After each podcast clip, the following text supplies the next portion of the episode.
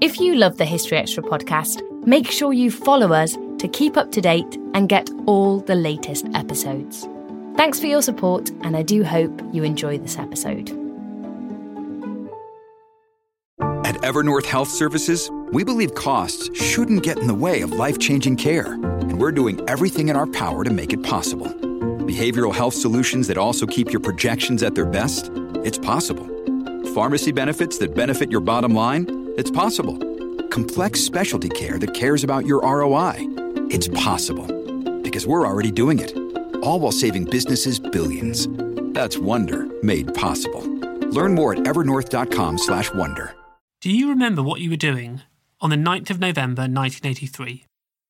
For most people, it was a pretty unremarkable day, and yet it could very well have been the last day of their lives.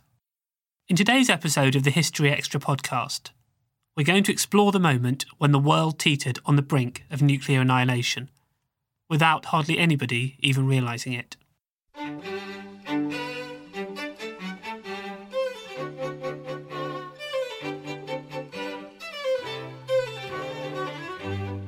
You're listening to the History Extra podcast from BBC History Magazine. We're the UK's best selling history magazine, available in print and several digital formats all over the world. Find out more at historyextra.com forward slash subscribe or look out for us in your digital newsstand or app store.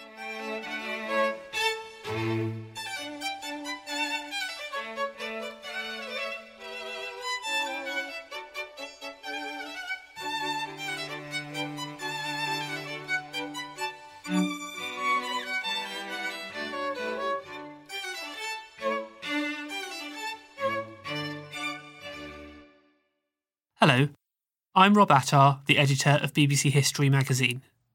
For today's podcast, I've been talking to the historian Taylor Downing, whose new book, 1983 The World at the Brink, tells the little known story of the Able Archer scare, when the Soviet leadership interpreted a NATO war game as being the prelude to a nuclear attack, and prepared to launch a devastating response. I met up with Taylor in our London offices a little while back and began by asking him to describe the situation in the Cold War in the year 1983. The Cold War is often seen as one monolithic period, whereas it, really isn't at all. There are whole many different stages, many different chapters, if you like, of the Cold War.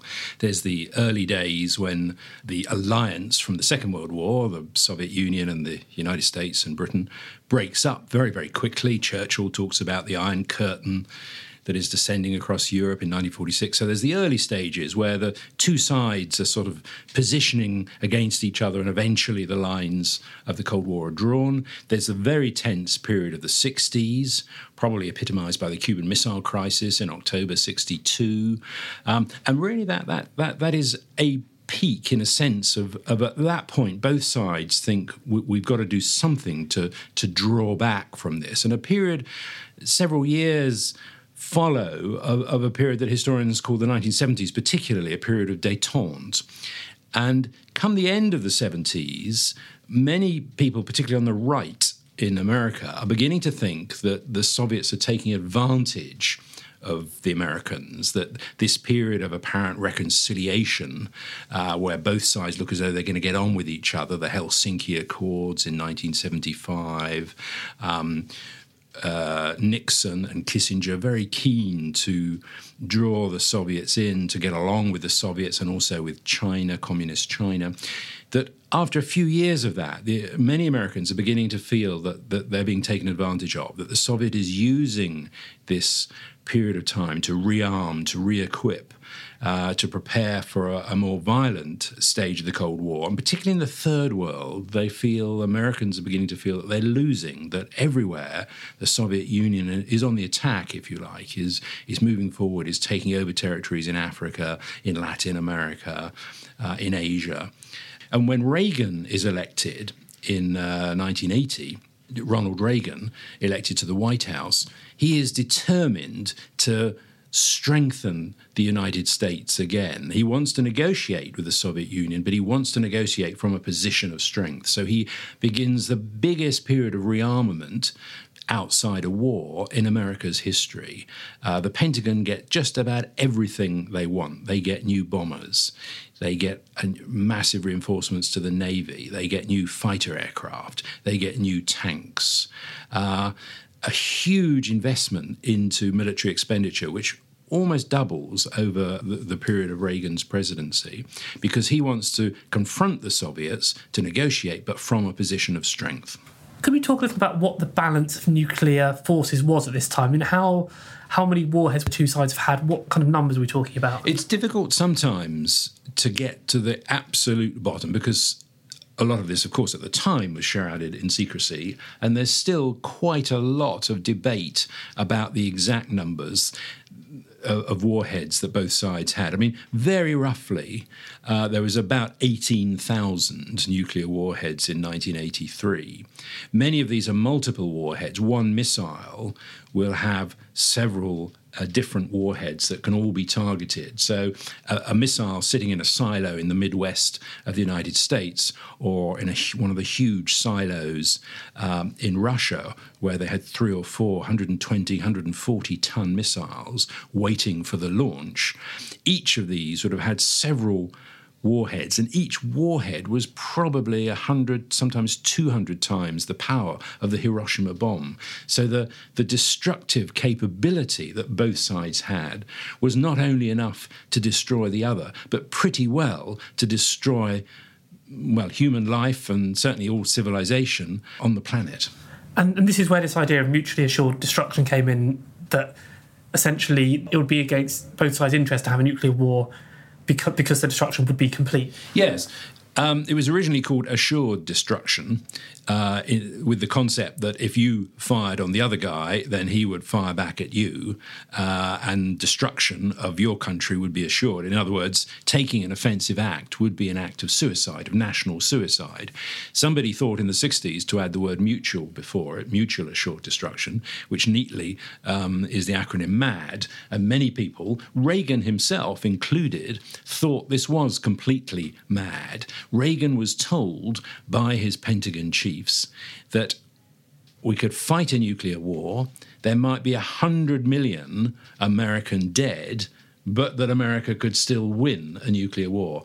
And Reagan says this is nonsense. Reagan is a very interesting character, and I think from certainly from my research, rather changed my mind about about Reagan. Uh, I'd always seen him as a slightly odd character, a sort of actor who read other people's lines.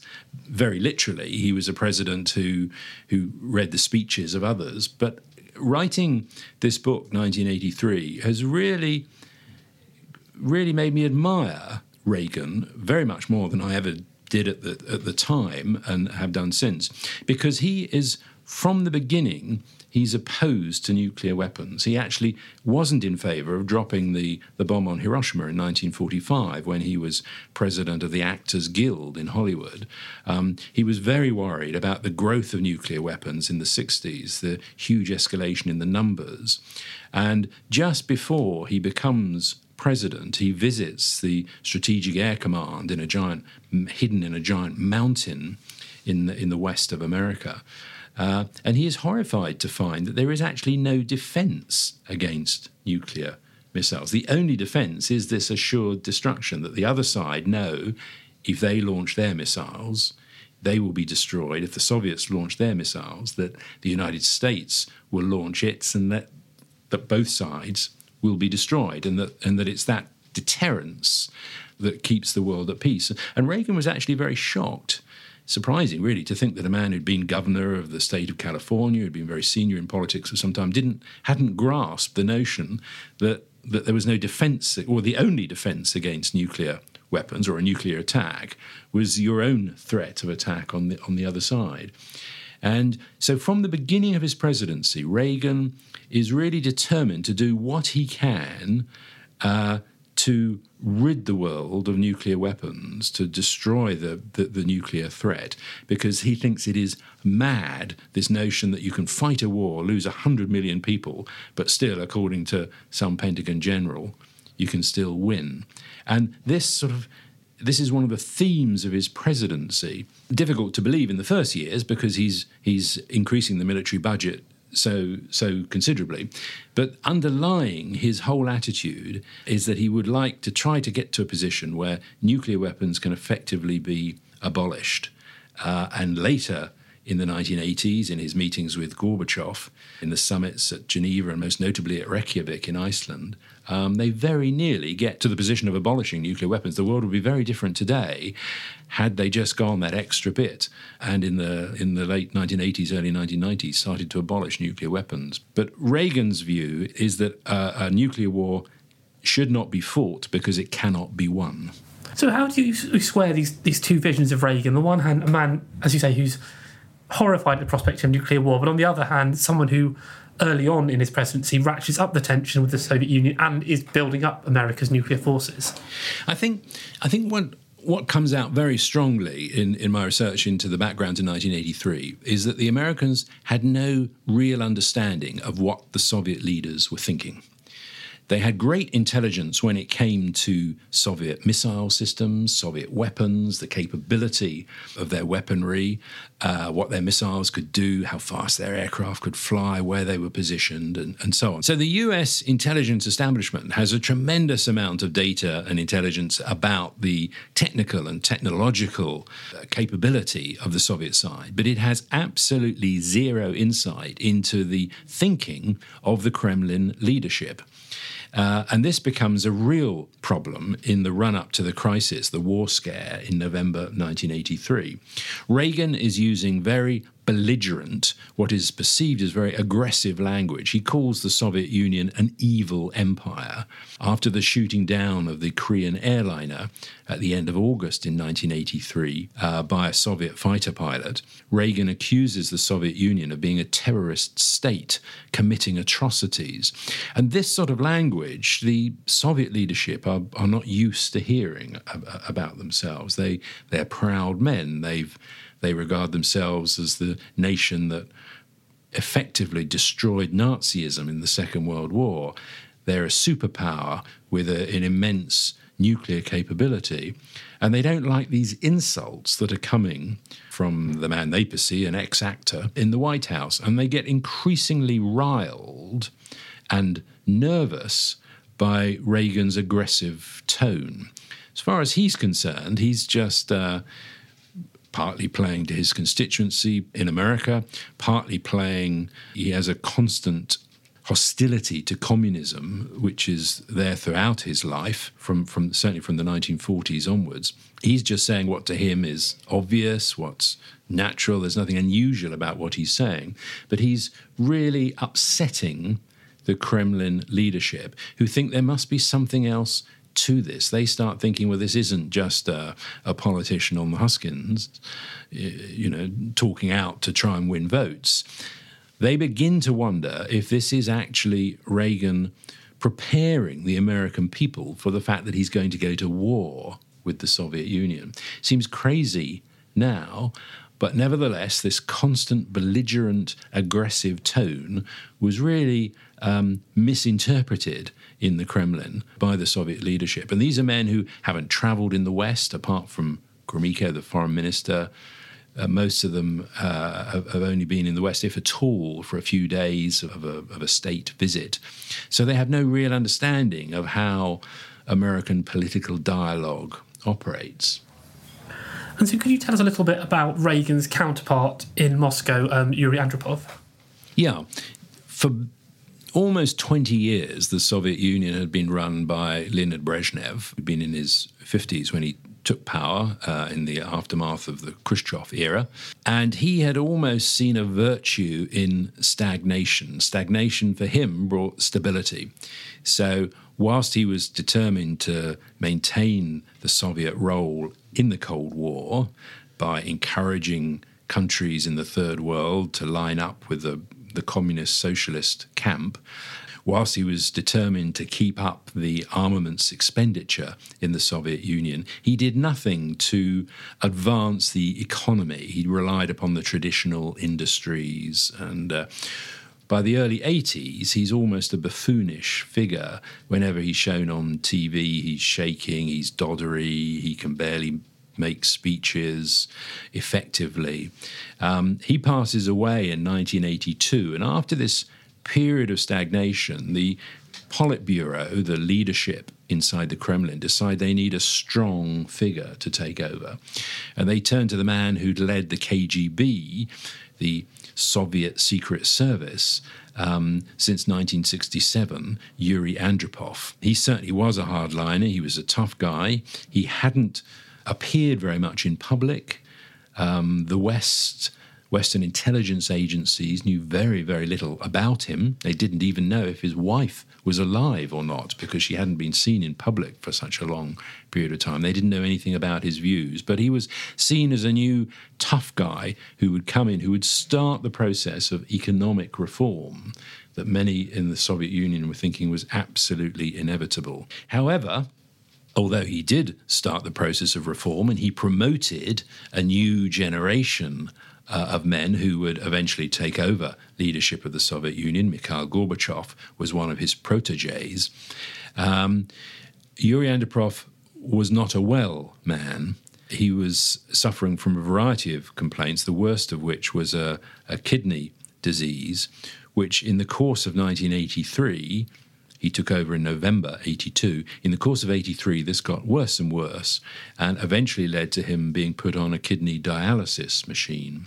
So, as this crisis unfolds into the autumn of 1983, the Soviet leader was actually spending several hours a day uh, on a dialysis machine, which is very, very exhausting. And um, everybody describes how fatigued he looked. But he also wasn't even in the Kremlin. His office had moved to a clinic, the Kuntsevo clinic, just outside Moscow. So he was conducting the leadership of the nation actually from a bed or a private room in a clinic outside Moscow. And it's difficult now to imagine quite what must have been going through his mind as he felt himself frail and weak physically, but trying to stand up, trying to confront the, the United States militarily and politically. And come November 1983, the poor man uh, is. Uh, the entire Politburo, the Soviet leadership have to go out to the clinic every day to see him. He never leaves his bedroom in the clinic. And so let's talk now about the pivot of your book, which is the Able Archer scare of November 1983. So, could you first of all explain what exactly was Able Archer? Yeah. Um, every uh, year, NATO had this exercise called Able Archer that rehearsed the process whereby NATO was confronted by the Warsaw Pact in a conventional war and effectively lost. Uh, Warsaw Pact troops vastly outnumbered NATO troops, and in any conventional confrontation, the um, the NATO troops would almost certainly have been defeated in the battlefield. And so the purpose of Able Archer was to go through the procedures for escalating a conventional war into a nuclear war. This was done in the form of an exercise at one of the NATO headquarters in in um, Mons, um, with a scenario that had been carefully worked out beforehand and the purpose was for the NATO leadership to go through the stages whereby they ask the political leadership for authorization to use nuclear weapons. And the Soviets monitored this stage by stage. Uh, it was all done in the early stages in the open, open communications. And um, the uh, Soviets every year knew that this procedure went on, but they had a plan to attack the West in the guise of military exercises by the Warsaw Pact. They therefore assumed that if the West was ever going to attack them, it would be disguised in the form of, a, of some sort of NATO exercise that would then become the real thing. And as this exercise, Able Archer 83, it was called, as this exercise unfolds, uh, so the Soviets, very twitchy, very nervous, the Soviet leadership, begins to convince is this actually a regular annual exercise or is this a prelude to a full scale nuclear attack upon the Soviet Union? And Able Archer, the, the, the exercise, gets to the point where the request goes in to the political leadership to authorize the use of nuclear weapons. And at that point, NATO changes all the codes it's using, and the Soviets are then convinced this is not an exercise, or the Soviet leadership. The Soviet people don't know anything about what's going on, but the, the tiny group uh, of the paranoid Soviet leadership around Andropov convince themselves that this is not an exercise, but this is actually the real thing, and that NATO is about to launch a full scale nuclear strike upon the Soviet Union. So they prepare themselves uh, to be ready uh, or even to strike first if they believe that missiles are about to be launched against them. And I tell the story in the book how all elements of the Soviet nuclear deterrent were mobilized in the early days of November 1983. The giant missile silos are, are readied for launch. The SS 20s are deployed uh, throughout the field. Their mobile nuclear weapons are, are, are, deployed throughout the field to their hidden launch positions. Submarines are sent from their positions, mostly under the Arctic ice, from where they're going to launch their nuclear weapons, as they prepared to do. And in Eastern Europe, uh, in East Germany and in Poland, the, the Soviet Air Force are put onto what's called strip alert, which means to say that they're actually they have aircraft at the end of the runway with their engines going, waiting for the order to, to scramble. The Soviets are convinced that Able Archer, the exercise, is not an exercise, but actually is a prelude to a real attack upon the Soviet Union and its allies. And it's a terrifying moment. And on the night of 9th of November 1983, the Soviet leadership prepare for a full scale nuclear retaliation against Western Europe uh, and the United States. It's a truly terrifying moment, but it's a moment that happens in secret. It's not a moment like the Cuban Missile Crisis that happens very publicly, with the president warning the American people uh, of the dangers ahead, of Americans looking out of their windows, trying to identify the nearest air raid shelter um, should Soviet missiles be launched against them. All of this happens with nobody uh, in the West realizing how tense, how anxious, how terrified the Soviet leadership have become. We don't always realize just how much our negative thoughts and experiences stick with us and weigh us down. You may find your brain constantly running through a highlight reel of bad moments. That comment your friend made last week that hurt your feelings, that frustrating thing your mum does, or that silly thing you said in a meeting. Maybe it's time to get it all off your chest, whether it's a tiny annoyance or something much bigger. Talking about it can give you some relief and lead you to a potential solution. That's where therapy comes in. It's a safe space to share whatever's weighing you down and learn to process it so your internal highlight reel can focus on the good stuff. And BetterHelp offers affordable online therapy on a schedule that works for you. Connect with a licensed therapist by text, phone, or video call. Start the process in minutes and switch therapists anytime. Let it out with BetterHelp. Visit betterhelp.com slash historyextra today to get 10% off your first month. That's betterhelp, H-E-L-P dot com slash history extra. Canva presents unexplained appearances. It was an ordinary workday until... That presentation appeared out of thin air. Also, it's eerily on brand. Wait, did that agenda just write itself? Words appear, making this unexplainable case... Unexplainable? It's Canva's AI tools. I can generate slides and words in seconds. Really? the real mystery is why I'm only learning this now. Canva.com, designed for work. Both the Soviet Union and America at this point, and I guess Western European countries, have very sophisticated intelligence networks. So why was it that the Soviet spies, say, weren't telling them this is just an exercise? And on the other hand, how did the American intelligence network not perceive how risky what they were doing was? It's a very good question. I think it's it's a reminder of the fallibility of all of these systems that if you have a political leadership that are absolutely determined that they know better that the intelligence arms are, are really just just feed in to what the politicians want to hear. So in the Soviet Union, starting by looking at the Soviet side, in the Soviet Union, the KGB had an exercise called Operation Ryan, which basically meant look for signs of uh, preparing for a nuclear assault in the West. And they'd identify what these signs would be. Um, the mobilization of blood banks, the the movement of people, the readying of uh, American and NATO military, all of these things would happen in advance of a, of a nuclear assault upon them. And when you tell an intelligence agency, go out and look for signs, go out and look for evidence of these things, invariably they come back finding those signs. We know that is the, the, the, history of intelligence. When you say, find me evidence of secret weapons, they usually find some evidence and come back. We saw that in the prelude to the Iraq War in 2003.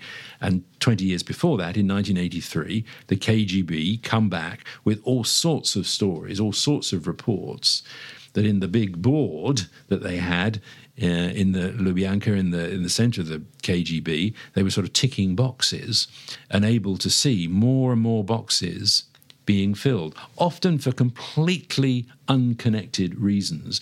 About a week before the Able Archer exercise, uh, towards the end of October 1983, uh, there is a huge truck bomb in Beirut. This was launched by Hezbollah against the American Marines who were uh, occupying Beirut in the aftermath of the 1982 Israeli invasion of Lebanon. This had nothing whatsoever to do with US, Soviet, or Western Eastern relations. But as a consequence of this truck bomb, the Americans put all their bases around the world on maximum alert for terrorist attacks. The Soviet intelligence organization, the KGB, pick up on this and say, ha ha, there we go. This is evidence that the US military and NATO are hunkering down in preparation of a nuclear attack. A few days before Able Archer, yeah, the NATO exercise begins in November 1983, Reagan launches an attack upon the tiny Caribbean island of Grenada, which happened to be Commonwealth territory. Margaret Thatcher objects strongly to a US uh, assault upon Commonwealth territory. There's a lot of backwards and forwards communications between London and Washington. The KGB pick up on this and say, aha, any Western attack upon the Soviet Union, there will be a lot of communication between London and Washington, and all of this information builds up to Operation Able Archer, this NATO exercise that practices the launch of nuclear weapons. And on the 9th of November 1983, NATO, the NATO exercise goes up to its sort of highest level, where the NATO military leadership is requesting from the political leadership in America and the United Kingdom authority to use nuclear weapons. And by this point, the Soviets are so terrified that they've actually convinced themselves this is not a war game, this is not a military exercise, this is the real thing. And they ready their entire nuclear arsenal. And on that night of the 9th of November 1983, fingers hover over the nuclear button in Moscow. Three individuals had the authority to launch nuclear weapons uh, Andropov and two senior military figures. Uh, and on the night of the, as I say, the 9th of November 1983, they are preparing to launch uh, nuclear weapons against the West. A man with the Chegets, which is the Soviet equivalent of the nuclear football, which is more familiar in the West. The, there's always um, a few paces from the president, a man with a briefcase which has the nuclear codes at any time, 24 7, the US president can launch nuclear weapons. So the equivalent in the Soviet Union, the man with the equivalent to the nuclear football, sits up with Andropov in his clinic through the night of the 9th of November. It is a truly terrifying moment, but it's not picked up in the West. It's not like the Cuban Missile Crisis that happens very much in the public domain with the president making speeches on television warning of the dangers. Uh, this happens in secret behind closed doors of a clinic in, in Moscow where Yuri Andropov is on a dialysis machine. It happens in the central nuclear bunker where the uh, other military leaders have retreated, um, all waiting to press the nuclear button. I think it's probably the most terrifying moment of the Cold War, more terrifying than the Cuban Missile Crisis, because nobody in the West had any sense that fingers were hovering over a nuclear button, that the, that the end of the world was literally nigh. The Soviet leadership had managed to convince themselves that an impending attack from the West was due. Why ultimately did they not press a nuclear button? And what, what was missing then to stop them doing it? Very luckily, the Soviet leadership in the early 80s were men who'd all lived through the Second World War. They'd seen the massive destruction in the Soviet Union, roughly 27, some historians say 28 million dead, uh, huge areas of industry, of agriculture, of infrastructure, utterly devastated, completely destroyed by the Germans during the course of their advance, and then as they as the Germans retreated, the scorched earth policy just obliterating everything behind them.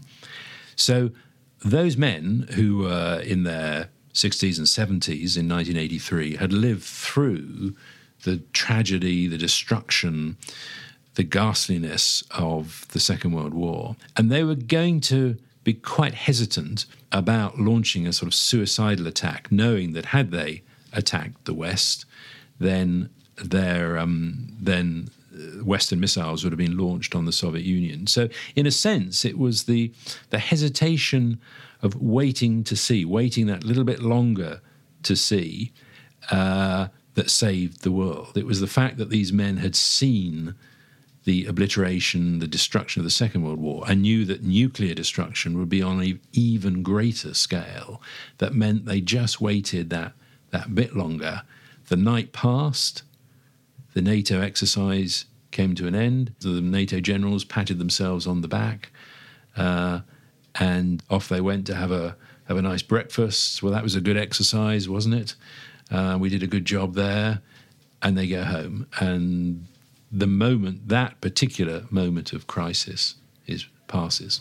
Had the Soviet Union decided this, this is real and we're going to have to attack first, do we have any sense of what kind of carnage would have unfolded? Well, the, there were several uh, different layers to the Soviet nuclear arsenal. There were huge uh, missile silos with 120 ton SS 19 missiles that were targeted uh, on military sites in the US and in Western Europe. There were the mobile SS 20 uh, missiles that were targeted on Western European sites. There were submarines that were deployed, some of them underneath the Arctic ice, uh, again with huge intercontinental ballistic missiles that, that would have obliterated many of the cities in Western Europe and the United States. I mean, it's, it's difficult to exaggerate the scale of the carnage that would have unfolded. Scientists at the time were predicting um, a nuclear winter, that so much destruction, so much pollution, effectively, uh, nuclear pollution would go up into the environment, that even the areas that hadn't been targeted would suffer from a, a nuclear winter that the climate would be completely transformed. So, probably what we were looking at is not just the destruction of the United States and Western Europe, but almost a global wide destruction. And of course, the American missiles that would have been fired in retaliation would have destroyed most of the Soviet Union, China, most of Asia. So I don't think it's too unreasonable to say we were looking at, at, at the end of humankind in November 1983 we talked earlier about this idea of mutually assured destruction, this idea that both sides knew that a nuclear war would be catastrophic. So why did that almost not work in 1983? Why did the Soviets believe America would risk, you know, global meltdown? The Soviet leaders were convinced that American technology was better than theirs. That there were several reports came back into Moscow of computers that were just coming in on a wide scale in the in the early 80s. We take them totally for granted as as uh, part of everyday life today. But in the in the 1980s, they were still sort of coming in. But reports came back to the um, Soviet Union of primary schools in America, each primary school having several computers, whereas in the Soviet Union, the computer was still very, very much a rarity. There were a few military and state computers, but certainly they hadn't got into sort of private hands. So the Soviets had convinced themselves that the Americans had a sense of technical and technological superiority, and that Reagan believed he could fight a nuclear war and win. That was why they thought that he was going to sort of breach the MAD principles of mutual assured destruction.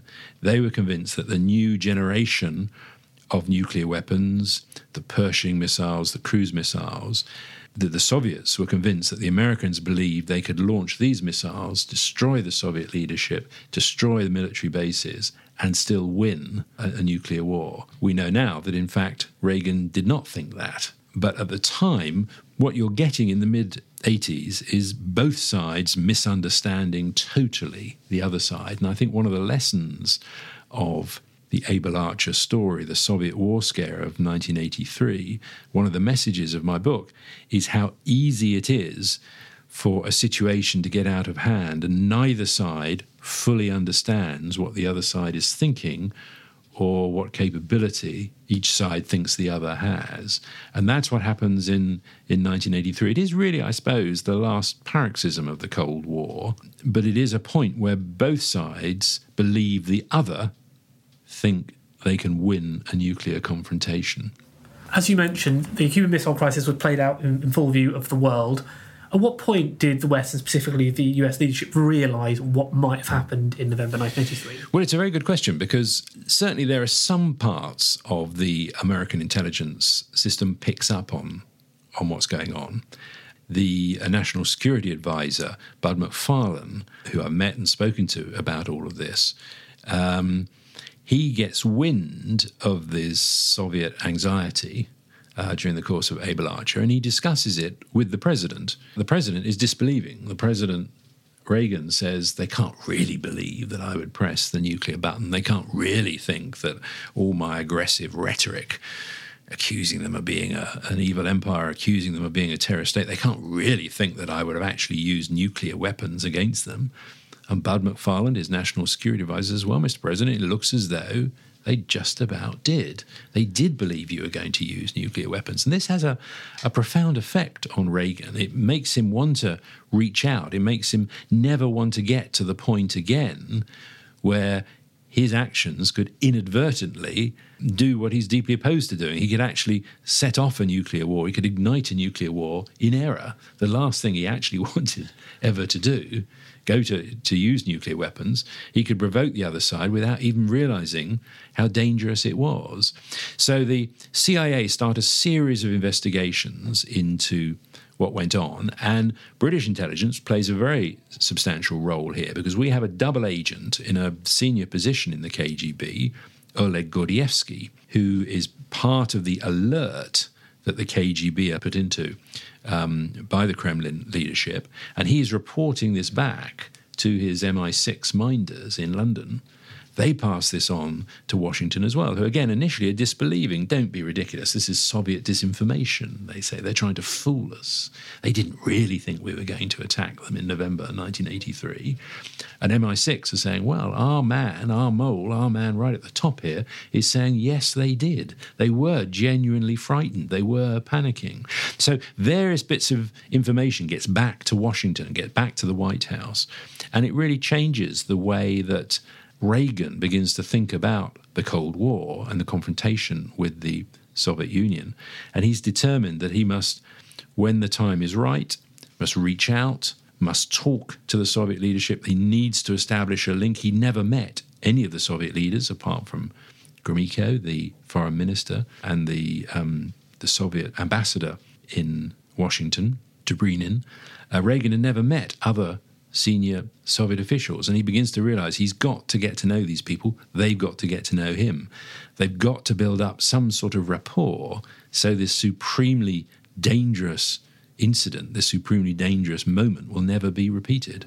And then Reagan famously goes on in the mid and late 80s to actually build this rapport with Gorbachev, and together they start diffusing the Cold War and potentially bring about its end. So, can we trace a direct link from the Able Archer scare to essentially the end of the Cold War? I believe we can. I believe that there is an absolute connection between Reagan's reaction to what he's told about the Soviet panic, the Soviet war scare in November 1983, really makes him want to reach out. He can't initially. Andropov dies uh, of his kidney disease early in 1983. He's replaced by yet another ancient figure who's probably even more frail, uh, Chernenko, probably even more frail than Andropov had been. But in 1985, there is a complete change in leadership. A new generation takes over. Mikhail Gorbachev is appointed by the Politburo as general secretary, as the Soviet leader.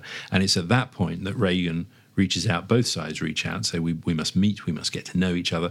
Uh, and I believe there is a direct link from the Able Archer, the war scare of November 1983, through to the first of the summits at Geneva, uh, and then the, the summits that follow, the Intermediate Nuclear Forces Treaty that begins the process of demolishing the nuclear threat, or at least reducing the nuclear threat.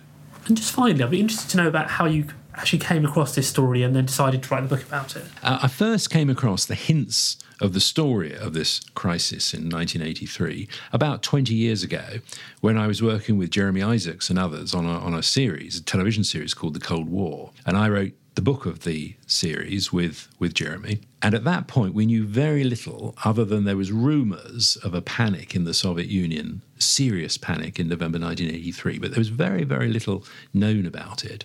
There is a reference to this in the book, but but really no, no depth because we simply didn't know what had happened and how serious this moment had been.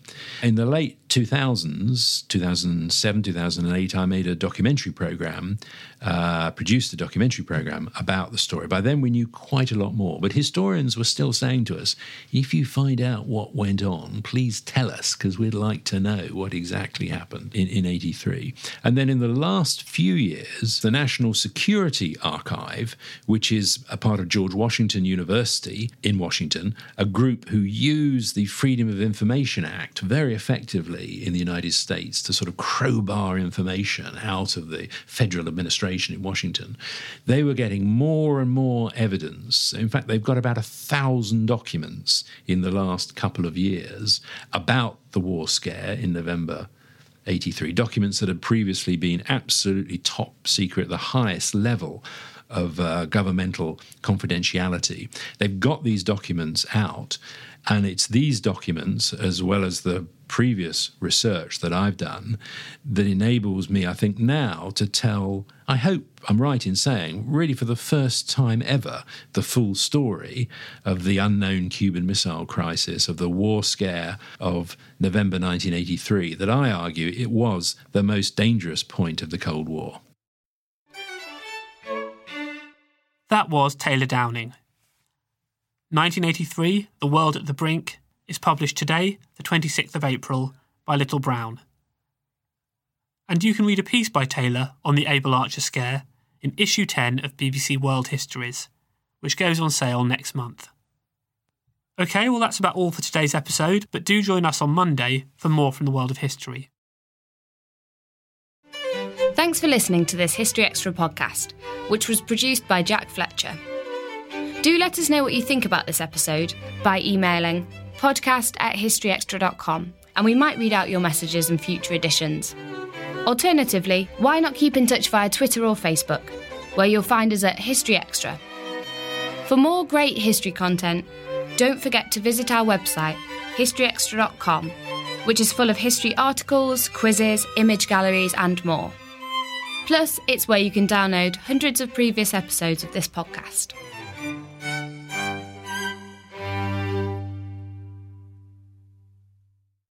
A collision between a Chinese jet and an American spy plane.